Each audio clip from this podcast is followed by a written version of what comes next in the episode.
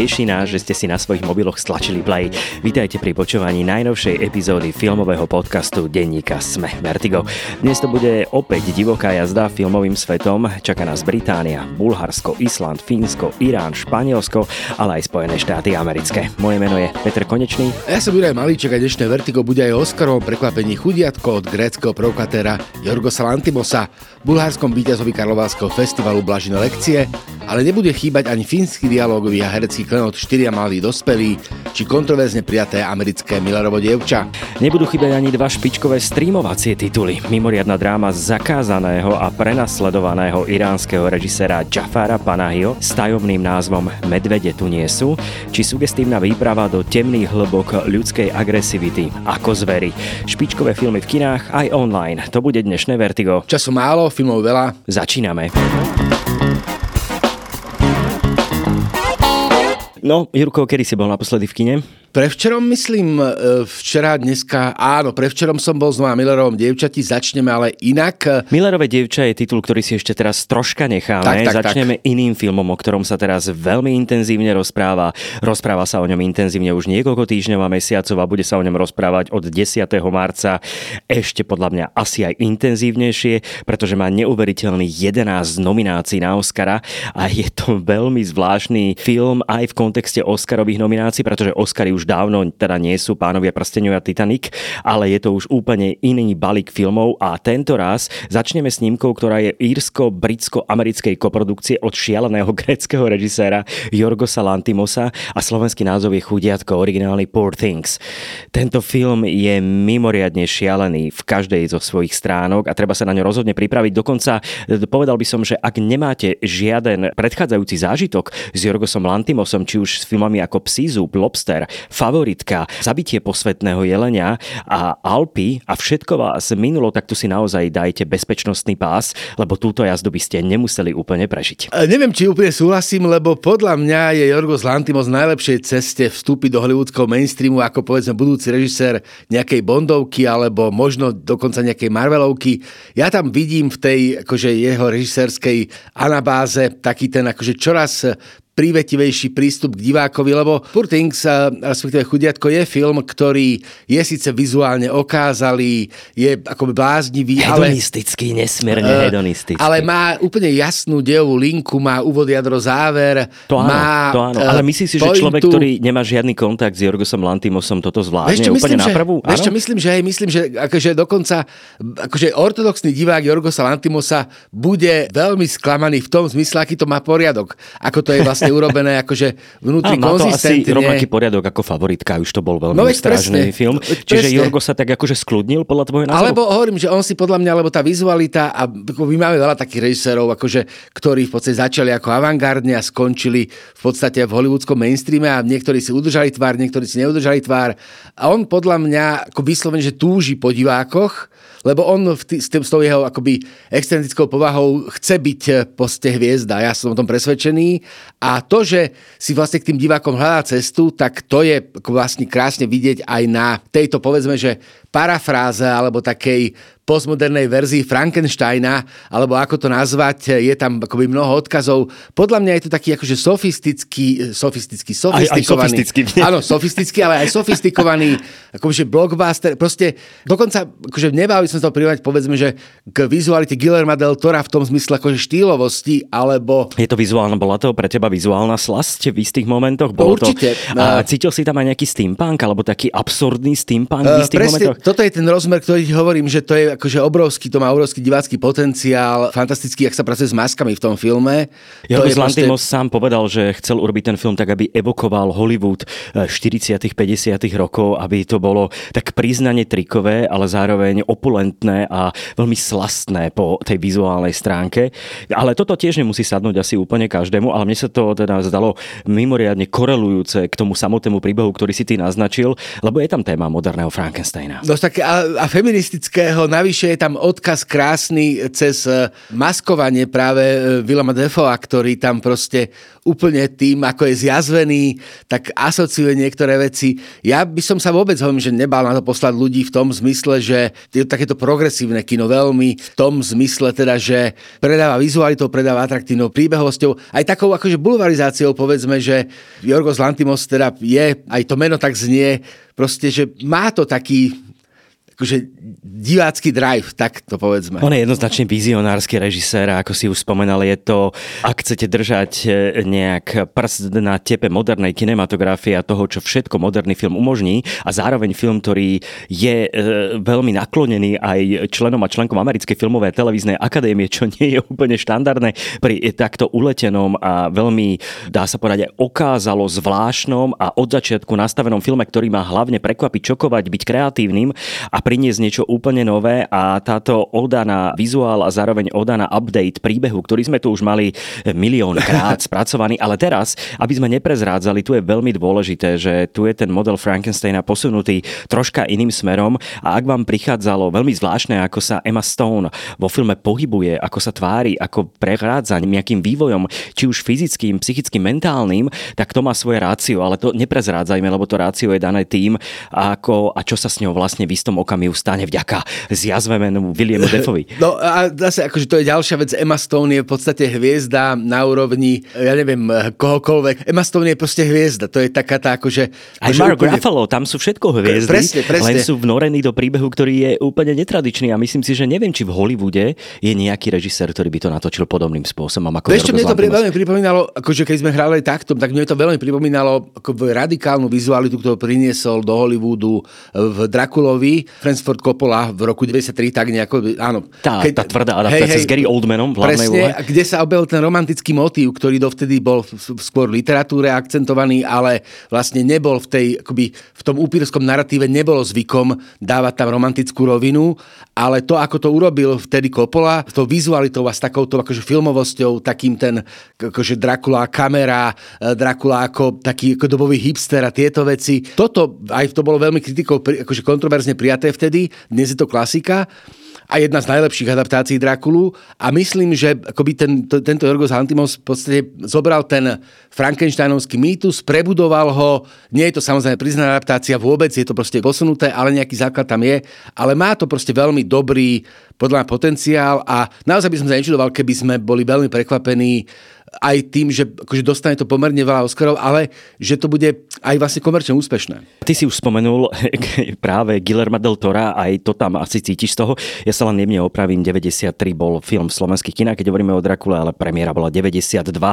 Ale Chudiatko Poor Things je určite jeden z tých nezabudnutelných filmov, ťažko zaraditeľných. Na tento film asi možno ani nikdy nezabudnete, keď ho uvidíte. Nemusíte s ním súhlasiť, tak. nemusíte sa z neho extrémne potešiť, ale to, čo ten film urobí s vašim premýšľaním o kinematografii, filme, storytellingu, narratívu a možnostiach kinematografie aktuálnej doby, tak to si myslím, že bude celkom e, dobrý moment na premýšľanie, kam kinematografia dospela a aké sú dnešné možnosti aj v rámci takého prevracania žánru a zároveň prinášania príbehov úplne inak, ktoré už aj poznáme v tom spracovaní e, miliónkrát predtým. Je to rok aj čosi, odkedy bol v našich kinách Damien Chazelle s filmom Babylon. Presne, a zase je tu proste akoby, akože nejaká príbuznosť, dá sa tam proste identifikovať niečo. Je Inak to dobré. zaujímal jeho názor eh, na práve Jorgosa Lantimosa, či sú kamoši. Hej, hej, hej, a či si vymeniajú filmy ešte predtým, ako, lebo toto by mohlo byť také akože blíženectvo nejaké, tak také nejaké pomyselné hollywoodske bratstvo toho Hollywoodu, ktorý povedzme, že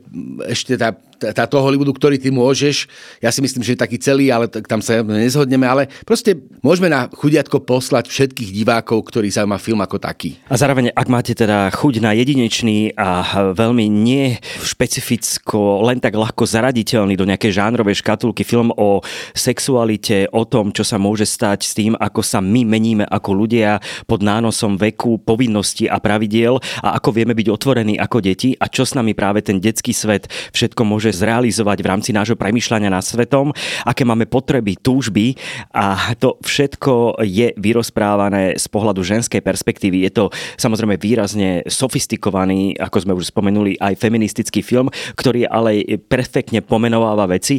Je to troška, že Barbie pre uchylákov. Čo si myslíš, nie? V istom smere. Uh, tak aj Barbie, pre, aj Barbie je Barbie pre uchylákov, takže... Áno, ale tam je to ustražené, že? Ale, ale myslím, že Jorgos Lantimos bude mať trošku inú cieľovku, ako mala Greta Gerwig? V niektorej rovine nie. Práve tam, kde proste ľudia nešli na Barbie, ale išli na Gre- Gretu Gerwig, tak je to Také vlastne... možno, že taký dvojkombo si spraviť Barbie a aj Poor lebo, Things. lebo vieš, lebo Greta Gerwig tiež je režisérka, ktorú by si netypoval proste do Barbie, ale akože je tam ten rozmer a hovorím, že ja, keď ste proste fanúšikmi Rugosa Lantimosa, ale tými, ktorí považujú za jeho najlepší film, povedzme Zabitie posvetného jelenia, tak tu by som bol proste opatrný normálne. No a to ja mám jeho pre mňa najobľúbenejší film, práve film Alpy a Psí zub.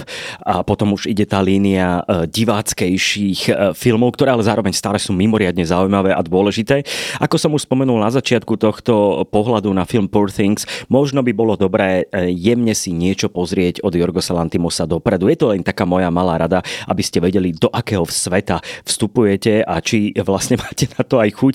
My vám to myslím, že s Jurkom odporúčame Poor Things. Je to zatiaľ super, že tieto filmy sú všetky v slovenských kinách a že v kontexte Oscarovej sezóny e, je to veľmi otvorené pre slovenskú distribúciu. Na rozdiel, keby sme sa spomenuli a pozreli na minus 5-8 rokov dozadu, kedy často tieto e, netradičnejšie Oscarové filmy v našich kinách ani vôbec neboli. Teraz sa môžete ešte pred udelovaním Oscarov stretnúť s Jorgosom Lantimosom na veľkom plátne. My vám to odporúčame. Snímka sa volá Chudiatko. This is Bella. Ba, ba. Bella, this is Mr. McCandles. Hello, Bella. No! She's an experiment. Good evening. Her brain and her body are not quite synchronized. But she's progressing at an accelerated pace.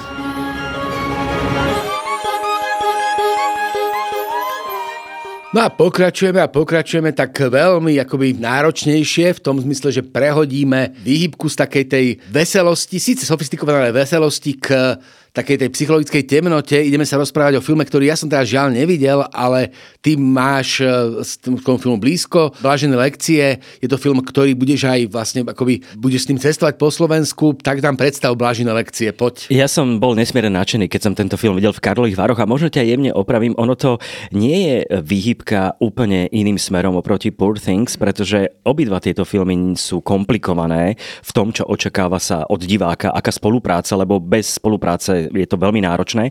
A blažené lekcie sú taký typ Európy, ktorý by sme mohli nazvať taký ten prístupný art house. Podľa mňa veľmi prístupný art house a preto som bol aj nadšený, že sa mi podarilo tento film zabezpečiť na Cinematic v septembri, kedy ho videli prví slovenskí diváci a diváčky, pretože som z neho bol absolútne nadšený na festivale v Karlových Vároch, ktorý nakoniec aj vyhral a stal sa najlepším filmom Karlovarského festivalu hlavnej súťažnej sekcie. Blažené lekcie nás teda zavedú do príbehu učiteľky na dôchodku, ktorá nedávno ovdovela, potrebuje peniaze na hrob svojho manžela, to je ten základný východiskový moment na pomník, ale stane sa tam vážna udalosť, že e, sa na ňu napoja priamo manipulátori, šmejdi, ktorí dokážu práve ľudí, ktorí sú v ťažkej životnej situácii osloviť na základe komplikovaných telefonických rozhovorov a prinútiť týchto ľudí na základe špičkového, premysleného, z ich pohľadu samozrejme, e, premysleného manipulatívneho ťahu na základe dialogov, ktoré vedú s týmto človekom cez telefón, prinútia toho konkrétneho človeka vyhodiť všetky svoje úspory. Na Slovensku Slovensku to spravilo minulý rok, myslím aj predminulý niekoľko ľudí, preto je tá téma veľkou súčasťou aj Slovenska a to, čo spravili Bulhári v rámci toho spracovania, to je výnimočné. Prvá vec je, bojuje sa troška proti predsudkom a stereotypom. Hlavná hrdinka nie je nejakou, že by som to zjednodušoval, nejakou jednoduchšou ženou z rurálneho prostredia, ktorá nemá žiadne skúsenosti. Je to učiteľka, ktorá dokonca stále učí bulharštinu ľudí, ktorí prichádzajú do Bulharska, čiže je to učiteľka, ale zároveň dokážu ju tak nesmierne zmanipulovať, že sa dostane do takého víru, do dokonca špirály problémov, z ktorých sa sama nedokáže úplne vymaniť. Je to perfektne urobený film po každej stránke. Herecký Elis Korčeva, vynikajúca bulvarská herečka, ktorá hrala naposledy v roku 1992.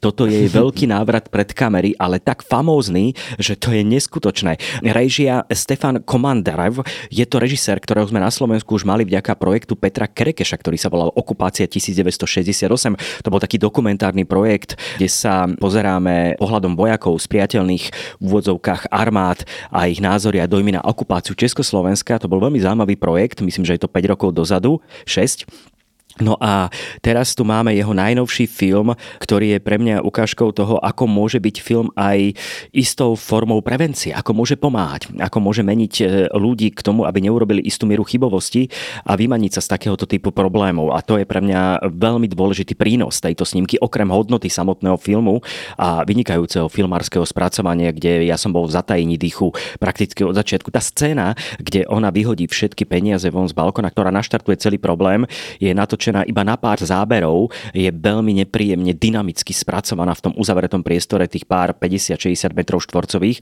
a sledujeme ju, ako sa nevie vymaniť z tých telefónov, ktoré stále zvonia a nevie, čo má urobiť. Je to mimoriadne dôležitý film jednoznačne a ja sa celkom teším na to túr, ktoré bude mať po Slovensku aj s týmto filmom. Budeme robiť k tomu úvody, budeme robiť diskusie a teším sa na to, aby na ten film prišlo aj čo najviac starších divákov. Toto je, myslím, že dobrý motív vyviesť svojich seniorov do kina 75 plus, trebárs, každý máme v okolí svojich seniorov, rodičov, starých rodičov. Môže byť osvežujúce ich proste vyviesť do kina v takomto aj akože spoločenskom rozmere a zároveň to môže byť aj, nechcem povedať, že edukatívne, lebo, ale môže to byť ano, osvetové, že, proste minimálne eduka- osvetové. Áno, ale aj e, preven, prevenčne, prevenčne edukatívne. Presne, ja presne. si myslím, že tento film to splňa. Jasnačka, len e, je mi to také, ako, že, ako my, relatívne mladší ľudia, budeme učiť tých starších. Nie, proste je to o tom, že treba proste tých svoj, svojich to robí. vyviesť. Presne. Ten, ten film to robí a myslím si, že ten film dá veľmi veľa aj nám, e, mladším ľuďom, pretože vidíme, že nič nie je na prvý pohľad také jednoduché, ako to vyzerá.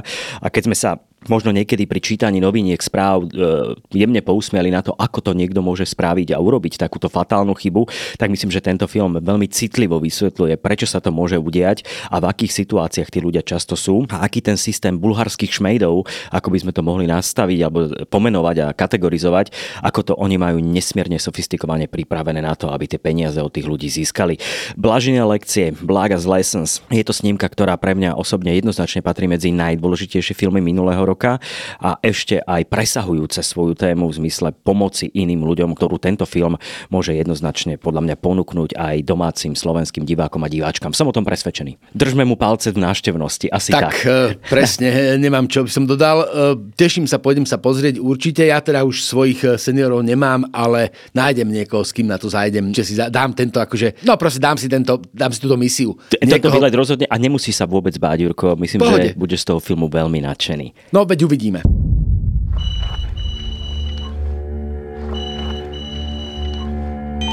Да, моля? Криминална полиция, главен инспектор Колев. Какво? Направили сме блокада пред блока ви. Това са много опасни хора, госпожо. Събирате всички пари в къщата. Хвърляйте парите, ще ги изпустим, госпожо.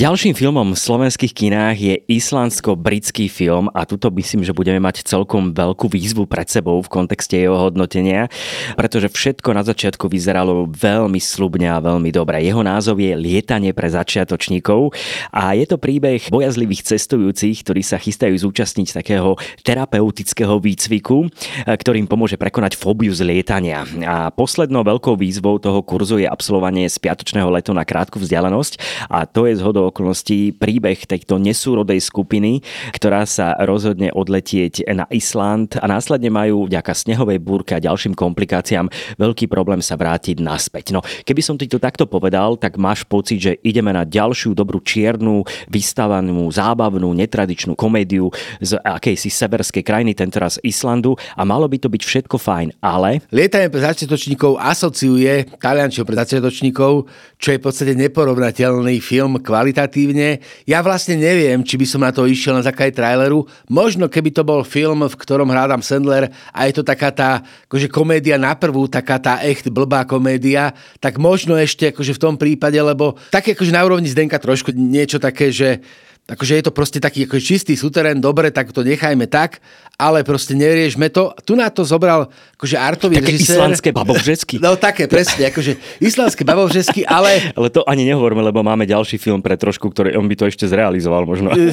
Neviem, eh, necháme to tak. Eh. Ale to sme prehnali samozrejme, pretože tento film mal úplne iné ambície a mal snahu pokryť tie veľmi zvláštne, nesúrodé postavy, ktoré tam sú. Každý z nich má nejaké osobné problémy, ale to, čo sa deje počas tých niekoľkých hodín v tom wellness hoteli, kde sa oni nachádzajú, tak to je séria veľmi veľkých bizarností, absurdít. To by ešte nebolo zlé, len by to malo fungovať v rámci vtipu. No a tam som ja mal problém. No tam hlavne, že ono to je celé problém, lebo tam to vyzerá, že to je metafora niečoho, ale zabudol sa, čoho to metafora je. Proste, mm-hmm. že mhm. máš to len posttext, ale nemáš ten akože hlavný text, proste, lebo všetky postavy majú nejaký problém. Nevieme, aký problém, ale je tam proste nejaký problém. Je tam influencerka, je tam taká pani od rodiny, ktorá prestia, že lieta, alebo nelieta, potom je tam spisovateľ plus veterán, potom je tam nejaký fotograf. A... Dobre si to pamätáš. No však áno, lebo, úplne všetci. Akože, nie, lebo akože tak, tak nekonečne ma Vieš, Ešte presne... sa tam otvára tá sexualita, ktorá je no. úplne bizarná v tom, ako sa celá otvára. A tu sa otvára otázka, že, že koľko leteckých nešťastí zapriečenia sami piloti, že majú takúto posádku a rozhodnú sa to skončiť. Ale musíš mať tam iba 5 ľudí, vieš, no presne. lebo potom je to dosť hardcore. No však jasné, že 5, ale proste kvôli týmto piatim, akože nelietať proste. No ale ne, ne, nechcem byť zlý, ja som tomu filmu jednoducho nerozumel. A povedzme to takto. Ja, ja te, s tebou teraz eh, budem veľmi súzniť názorovo, pretože som mal tento istý problém. A keď si spomenul to, že je to metafora a len sa stratil význam tej metafory, tak toto si môže dovoliť napríklad, ja neviem, Werner Herzog, keď točil film Fitzgeraldo a pýtali sa o na tlačovej konferencii, čo znamená tej prenos tej 368 eh, tonovej lode cez ten kopec, tak povedal, je to metafora, ale ešte neviem čoho. Ale tam jasné, že všetci vedeli čoho a to je úplne exaktné, ale tuto mi to prišlo tak, že tá absurdita, do ktorej sa to čoraz viac ponáralo a my sme sa mali tešiť z toho ponárania do tej absurdity, že tam zlyhával ten princíp, ktorý absurdita podľa mňa musí mať aspoň nejaký základný a hlavne malo by to byť vtipné a zábavné. A mne to bolo vlastne nesmierne lúto, lebo ten námet je tak dobrý a tak som sa na ten film nesmierne tešil, pretože námet o ľuďoch, ktorí sa boja lietať, majú nejaký terapeutický kurz, potom lietajú a niečo majú v tom lietadle zažiť. Ja som sa tešil na nejakú kombináciu takých nejakých takých almodovarovsko, islandsko, e, čiernohumorných, fínskych, norských, dánskych filmov, kde by to všetko mohlo mať nejaký dobrý tvár a teším sa s tými postavami na tom, čo všetko zažívajú, ale ono sa to zvrhne smerom, ktorý mňa teda nepotešil. Aj mi to veľmi ľúto. Ja, ja sa bojím lietať napríklad, ja sa bojím lietať. Akože riešim, riešim to všetky tak, že sa vlastne... Akoby, no, akože, aby, ale tak, aby ma pustili na, akože na, na palubu. Do, do, proste, toho, do tej akože, úrovne proste držím si tú hladinku, ale a, a samozrejme, a potom odovzdám e, život pomyselne chválené Bohu a teraz sadnem si a dúfam, že pristaneme. No ale akože neviem si predstaviť ten rozmer, v ktorom ja chodím na kurz, a je to tak, proste aspoň základná uveriteľnosť. Keby tam bola šiesta postava, filmový kritik Jurko? To je jedno, alebo keby vlastne niekto, kto, že, vieš, že proste ten kurz samotný pôsobil tak nerealisticky, vieš, že proste, aj keď, keď robíš paródiu, tak, alebo komédiu, tak tá komédia vlastne, jej kvalita je, je vlastne podmienená backgroundom. Proste po, podmiena premysleným pozadia. To máš pri všetkých vlastne veľkých komédiách, že to je proste podstatne bystrejšie, ako sa to javí a tuto je to presne naopak. Že keď sa nad tým proste čo len troška zamyslíš, tak to prestane dávať zmysel a všetko sa rozpadá a potom sú také tie momenty, keď sa ty smeješ, ale v podstate tvorcom navzdory, vlastne všetkému navzdory a ten smiech je taký akože vyslobodenie tej nešťastnej divákovej duše z toho marazmu filmu. No, bohužiaľ, nečakajte islandského Robena Ostlunda, aj keď je tam možno niekoľko asociácií na Ostlundové filmy.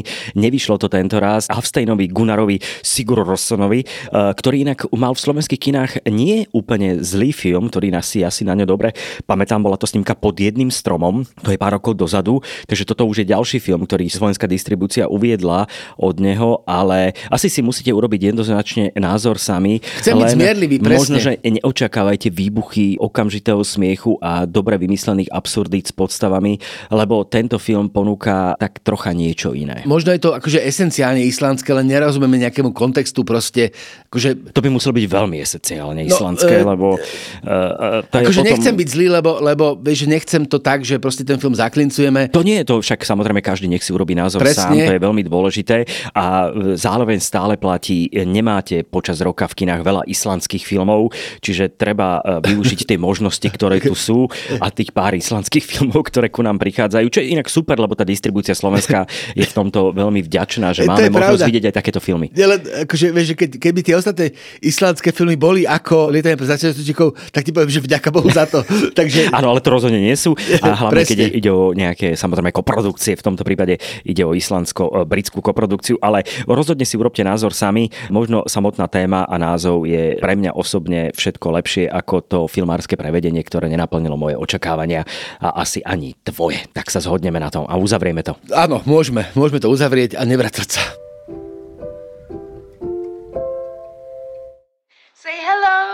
Hello, fearless flyers. Good life. This is the most important exercise. It's not the destination, but the flight that matters. Have booked us on a flight to Iceland. Exotic, right? That lump of volcanic rock in the North Atlantic. David, c- come back. You're a, you're a fearless flyer. Once we reach the destination, we'll wait there for a couple of hours, and then we'll pop back in. I'm not afraid of flying. What on earth are you doing here then? It's Alphonse. He was so afraid he refused to sign up unless I came with him. Go, go. Štyria malí dospelí. To je ďalší film, ktorý nájdete tentoraz z Fínska v slovenskej distribúcii. Jeho premiéra bola ešte na festivale Rotterdame. Režisérka a scenáristka Salma Vilhunen, je to jej šiestý celovečerný film určený pre kina. Je veľmi zdatnou režisérkou a scenáristkou a teraz vytiahla jednu tému, o ktorej ja som ešte film nevidel spracovaný. Dokonca ale hej, som... český, hej. Áno, ktorý... Český, neviem, jak sa, teraz, jak sa to teraz volá, ale to, čo už bolo... si, si presne, si sa chytil, si sa... Áno. Neutkvelo nám to v pamäti natoľko, aby sme ho udržali, ale proste už sme videli film o polyamorii, ale rozhodne nie je taký dobrý ako tento. Áno, a tuto je tá téma polyamorie rozoberaná veľmi intimne z pohľadu na začiatku dvoch postav, do ktorých prichádza tretia a potom aj štvrtá postava. A piatá. A piatá a začína sa nám tento celkom odvážny film ukazovať aj v takej tej nielen progresívnej a zaujímavo vyriešenej režii aj práce s postavami a nádhernými dialogmi a prepracovanými scénami, ale začína sa nám aj tá téma otvárať tak, ako si ju a teda ja osobne stále, aj keď sme jeden film spomenuli, uh, nespomínam, že by som mu takto videl v európskej kinematografii takto dobre spracovanú v rámci vzťahových filmov, ale poďme si možno vysvetliť, čo to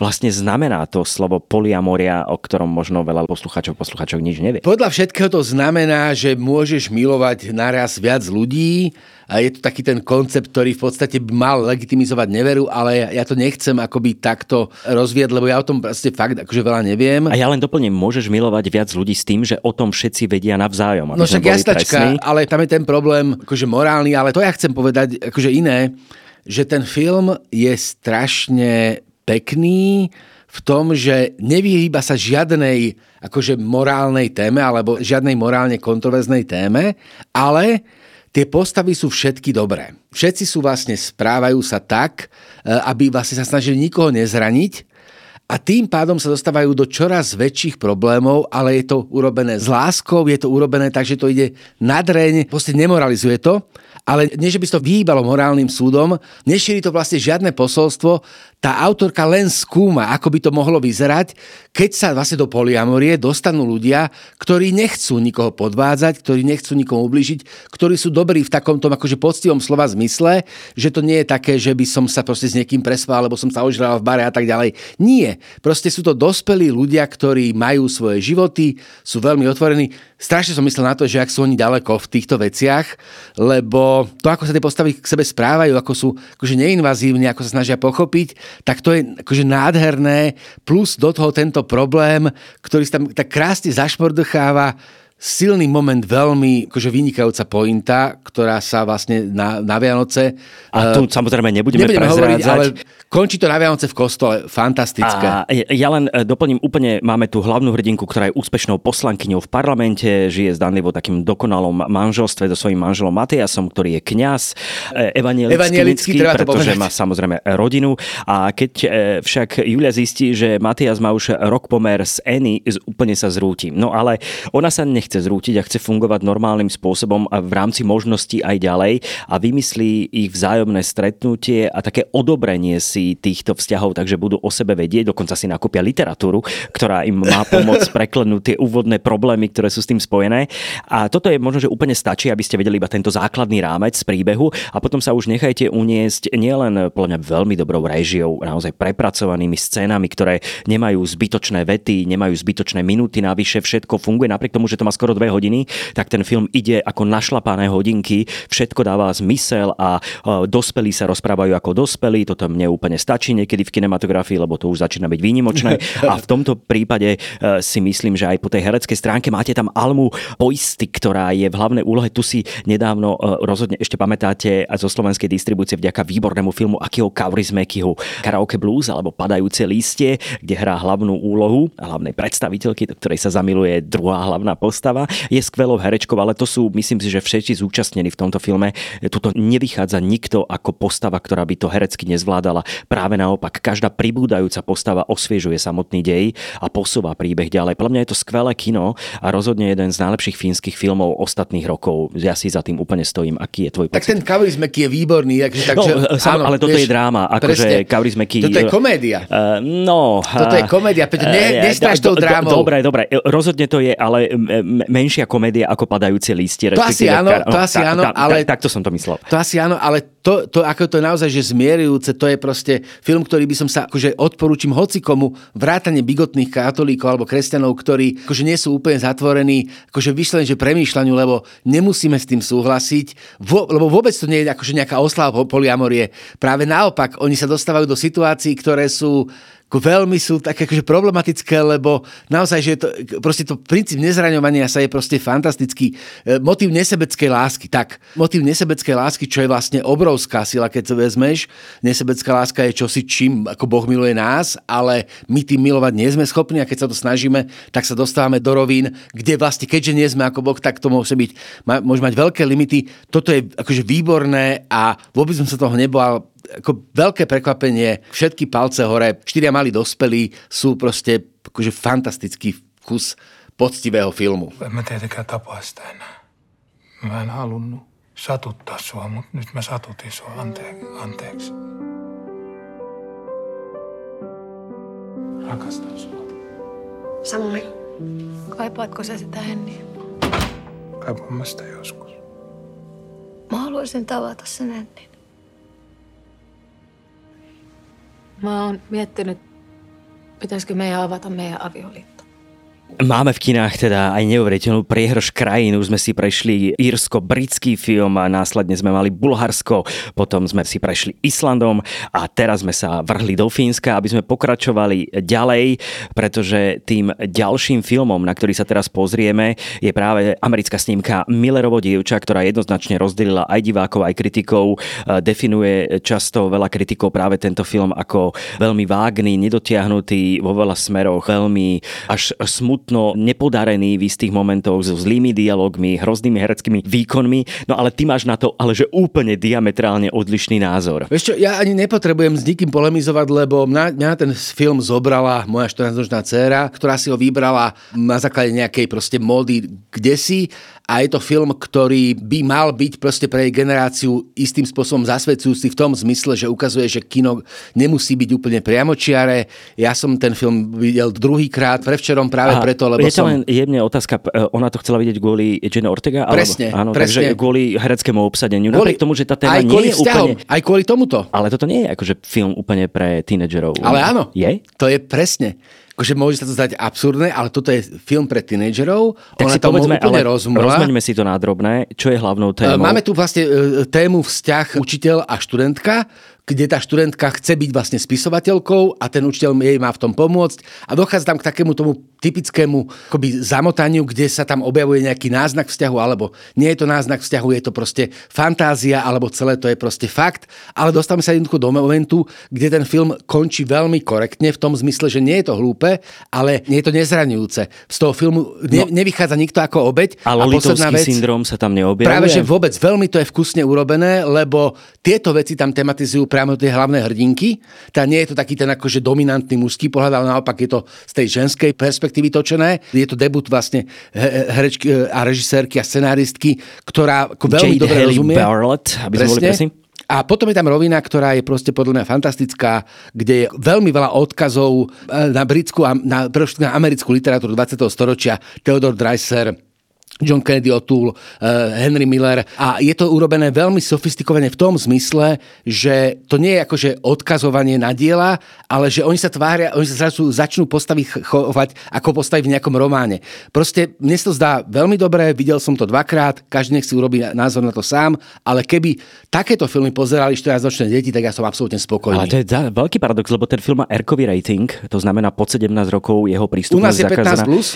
Takže áno, ale ja ten, som preto ten, som išiel s dcerou. Ten že... Erkový rating v Amerike je veľmi prísny v tomto smere. Prečo sa tam objavil podľa toho, čo hovoríš ty, tak e, je to zvláštne, ale ten film no, ale nemá se, úplne jasnú dnes, prístupnosť. Nie, keď, je, keď je 17, tak je to presne cieľová skupina. Ja ti budem možno oponovať tým, že čo sa objavilo v rámci všetkých možných textov a recenzií, e, že tie samotné dialógy sú akoby istým spôsobom nejakého školského cvičenia. Začína to byť veľmi neuveriteľné v rámci lebo, hovoriacich hlav. No, lebo je tam, lebo oni presne v úrovni dialogov kopírujú literárny štýl autorov. Ale stačí to na to, aby z toho bol zrazu iný, kvalitnejší film? Lebo ak, to sme tu už mali. Ak to, nie, nie, v takejto podobe nie. Ak to, ak to odčítaš, tak áno. Ak to neodčítaš, tak nie. A tá téma nie je vulgarizovaná? Nie je povrchne spracovaná? Práve naopak. Je spracovaná veľmi citlivo. Je, slovičko, ktoré rád používaš, je spracovaná veľmi citlivujúco.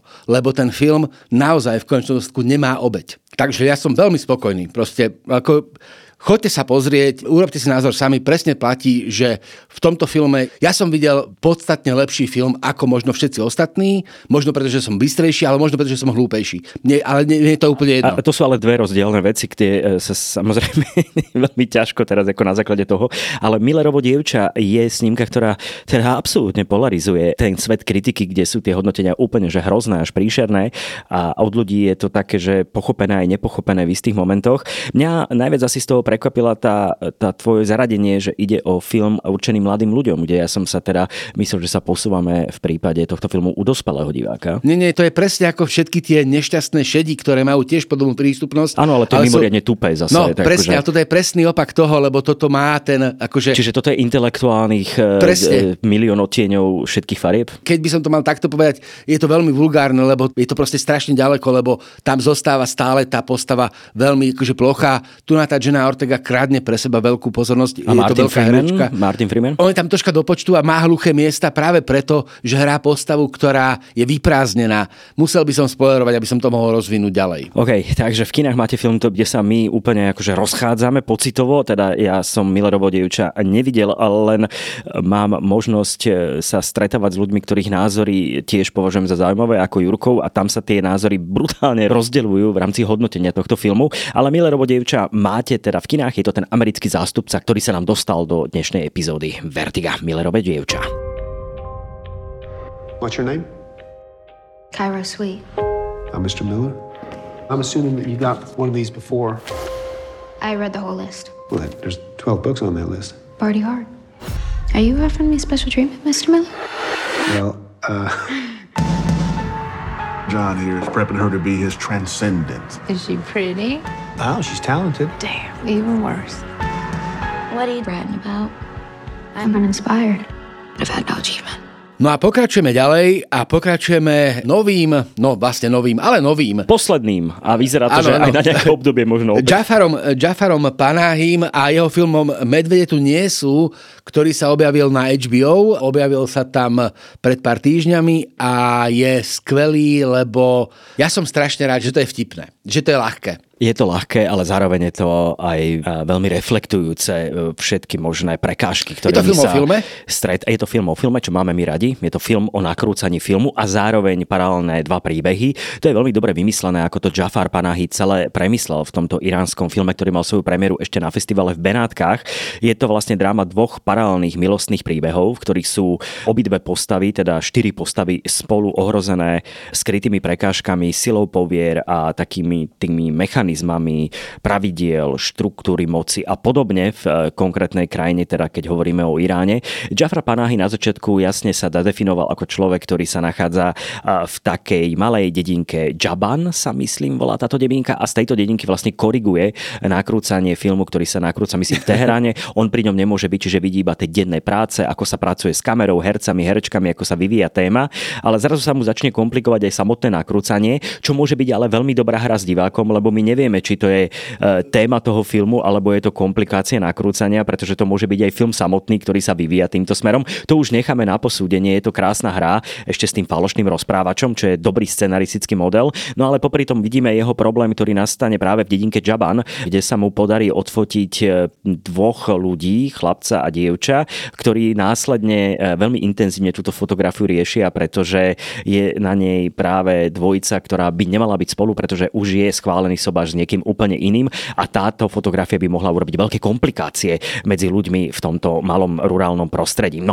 máme tu teda dva paralelné príbehy a do toho Jafar Panahi, ktorý je vlastne hlavným hrdinom príbehu, dá sa povedať, opäť spája všetky tie príbehy ako režisér, tvorca, fotograf a zároveň taký vyjednávač pozícií a nejaký veľmi zjemňujúci prvok, ktorý sa snaží tých ľudí k sebe priblížiť v rámci možností, ktoré má. A nechyba tam sociálny rozmer, politický rozmer, samozrejme je tam ako všetko to, čo sme, na čo sme zvyknutí, ale plus je tam tá ľahkosť, proste ľahkosť takej akože že akože som ten filmár a mám ten ťažko skúšaný osud a v tom Iráne to je ťažké, ale stále sa viem z tej filmárčiny radovať a toto je proste hrozne dôležitý motív, že to nie je taký bolestinský film, taký utrápený, taký chandravý, ale že je tam, akože, že vlastne napriek tomu, že má aj svoje akože sociálne angažované rozmery a všetko vážne to je, ale má tam aj takú čistú ľahkosť a radosť, ktorá v podstate dovolí ten film vnímať na čisto pozitívne. Jafar Panani stvárňuje teda fiktívnu verziu samého seba, aby sme boli presní, pričom reflektuje udalosti, ktoré sa v aj naozaj diali v jeho vlastnom živote. Ja len možno upracem Jafara Panahiho, mali sme ho tu už v slovenských kinách niekoľkokrát, aj v rámci festivalu, aj v rámci distribúcie. Začínal ako asistent u fenomenálneho Abasa Kiarostamiho, ktorého mám ja nesmierne rád a preslavil sa takým svojím neorealistickým prístupom k humanizmu a takému sociálnemu realizmu v modernom Iráne a Teheráne. V roku 1995 zaujal celý svet svojím filmom Bielý balónik denník, taký minimalistický a poetický film o vzťahu spoločnosti a detí.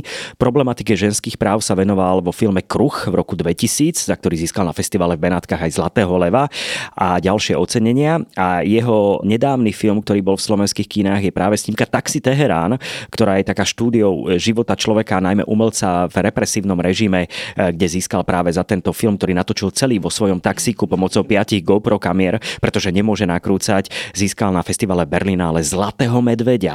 A začalo sa o Jafarovi Panahim opäť rozprávať ako o tom režisérovi, ktorý nie je len symbol boja proti režimu a boja za spravodlivosť, ale je to človek, ktorý má jasné názory, ktorý dokonca bol minulý rok niekoľko mesiacov vo vezení, vďaka tomu, že sa postavil za svojich kolegov režisérov v Iráne, ktorých pátral po nich, kde sa nachádzajú, v ktorom sú väzení a on je naozaj veľký bojovník a nechce prestať nakrúcať a každé nakrúcanie je aj obrovským dobrodružstvom evidentne, pretože to, čo on robí, tak to je nielen nápadité a progresívne v rámci filmovej režie, ale je to často aj ukážka e, neuveriteľnej sily umenia, ktorú on cíti a stále pokračuje v práci a stále nakrúca.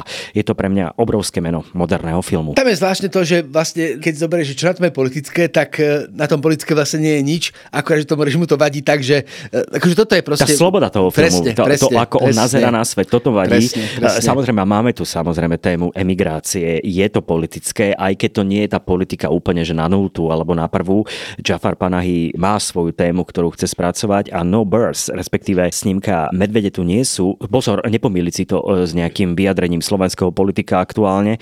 Toto nie je téma, e, lebo e, vlastne označenie Medvede tu nie sú, tak toto práve vychádza priamo z istého pomenovania vzťahu toho, keď človek v Iráne zabudne niečo alebo nechce na niečo spomínať a chce to vytesniť. Nechceme viac prezrať prezradzať, lebo vysvetlenie toho názvu v samotnom filme v prípade niekoľkých dialogov prichádza. Tak a vychádza vyčerpávajúcim spôsobom, takže treba sa HBO pozerať. Máte na HBO máte výnimočný film z festivalu v Benátkach a ak vstúpite do sveta Jafara Panahiho týmto filmom, možno z neho nebudete chcieť tak ľahko vyskočiť a budete sa zaujímať o jeho ďalšie filmy. Rozhodne to na štúdium stojí za pozornosť. Jafar Panahi a snímka Medvede tu nie sú.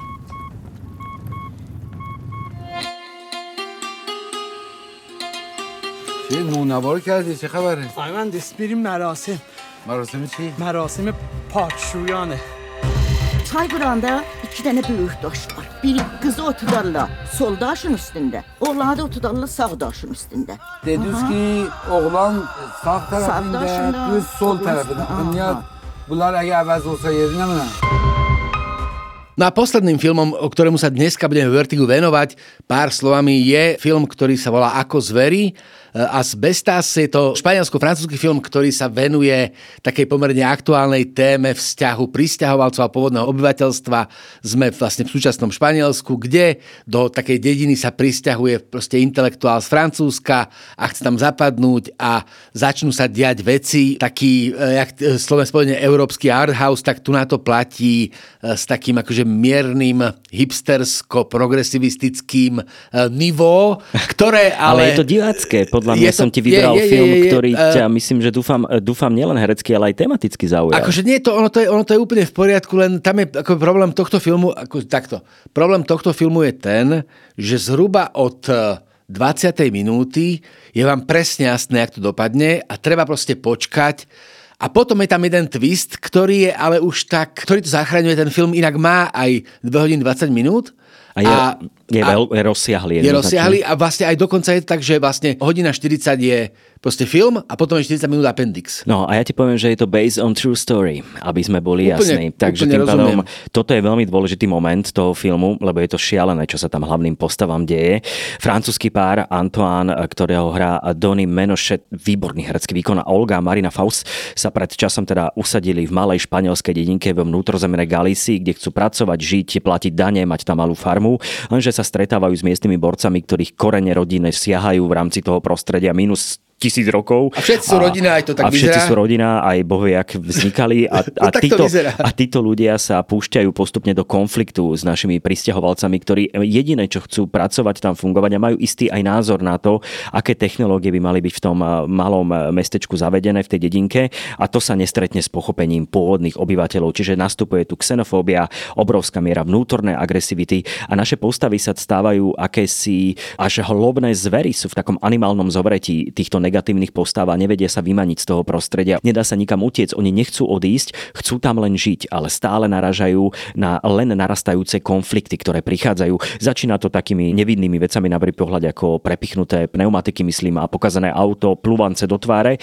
ale potom sa tá miera agresivity zvyšuje. Tam je problém ten, že je to vlastne taká tá, nechcem povedať, že proste španielská hladová dolina, ale je to ten proste španielský výdiek ďaleko od civilizácie, ťažký život a tam vlastne je tam možnosť, že títo ľudia, ktorí sú naozaj skúšaní, majú možnosť svoje pozemky predať nadnárodnej korporácii, ktorá tam chce postaviť veterné elektrárne a títo vlastne novoosadlíci, ktorí to chcú zveladiť a chcú tam zachovať nejaký ekologický rozmer toho, tak oni vlastne ako zabránia tomuto. Čiže je to taký ten sa... konflikt mestského názoru na rurálne prostredie Presne, a rurálneho názoru na ale to takého progresívne. Toho, takého toho rurálneho, rurálneho akoby, čo tam oni pijú, mastiku? No, myslím, že všeli, čo tam pijú. No, ale... a, vitriol. No, ale proste akože, je to taký ten akože ťažko pochopiteľný svet akože malosti, ktorá sa uzatvára do seba, akože zatvrdzuje sa a je čoraz konfliktnejšia a vlastne to, kvôli čomu žije, tak je nejakým spôsobom nenávisť, respektíve akože nemám nikoho rád a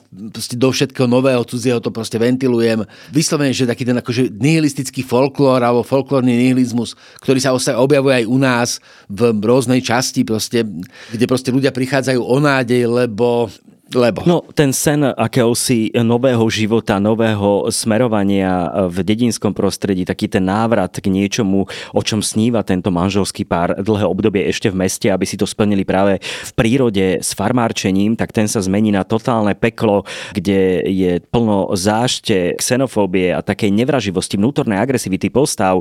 Je to mimoriadne precízny filmový jazyk, ktorý Rodrigo Sorojen, autor tohto filmu, použil. Ja ho teraz sledujem už od snímky Stockholm z roku 2000 2013. Potom som videl jeho výborný film El Reino, kandidát.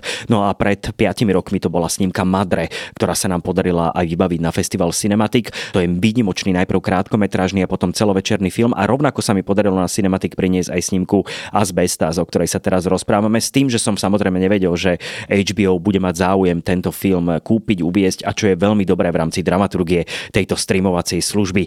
Máme tu bohatú škálu emócií, ktorú tento film ponúka a zároveň zároveň e, tie herecké výkony perfektne korelujú so samotným príbehom. Je to podľa mňa veľmi dobrý moderný art, perfektne natočený, ale zároveň tá téma je presahujúca. Podľa mňa sa to týka nielen Španielska, Francúzska, ale dotýka sa aj iných to je univerzálne. Je to veľmi... je, tomto je univerzálne. To sa môže stať u nás v Polsku, kdekoľvek, kde existuje proste na vidieku oblasti, kde, ako sa ľudovo povie, skapal pes. Áno, a potom tam môže dôjsť až agresivite, že sa to začína komplikovať aj pre samotných ľudí. Je to veľmi dôležité kino a som veľmi rád, že tento film nemáte len v uzavretom prostredí festivalových programov, kde sa ten film uvedie raz a potom je s ním, ako si ty povedal, skapal pes a veľmi ťažko sa ho dá kdekoľvek nájsť. Máme tu už vďaka Bohu streamovacie služby niektorého typu, ktoré rozhodne reflektujú aj takto mimoriadne diela z festivalov, ako je napríklad aj festival v Cannes, kde bol tento film Rodriga Sorojena uvedený.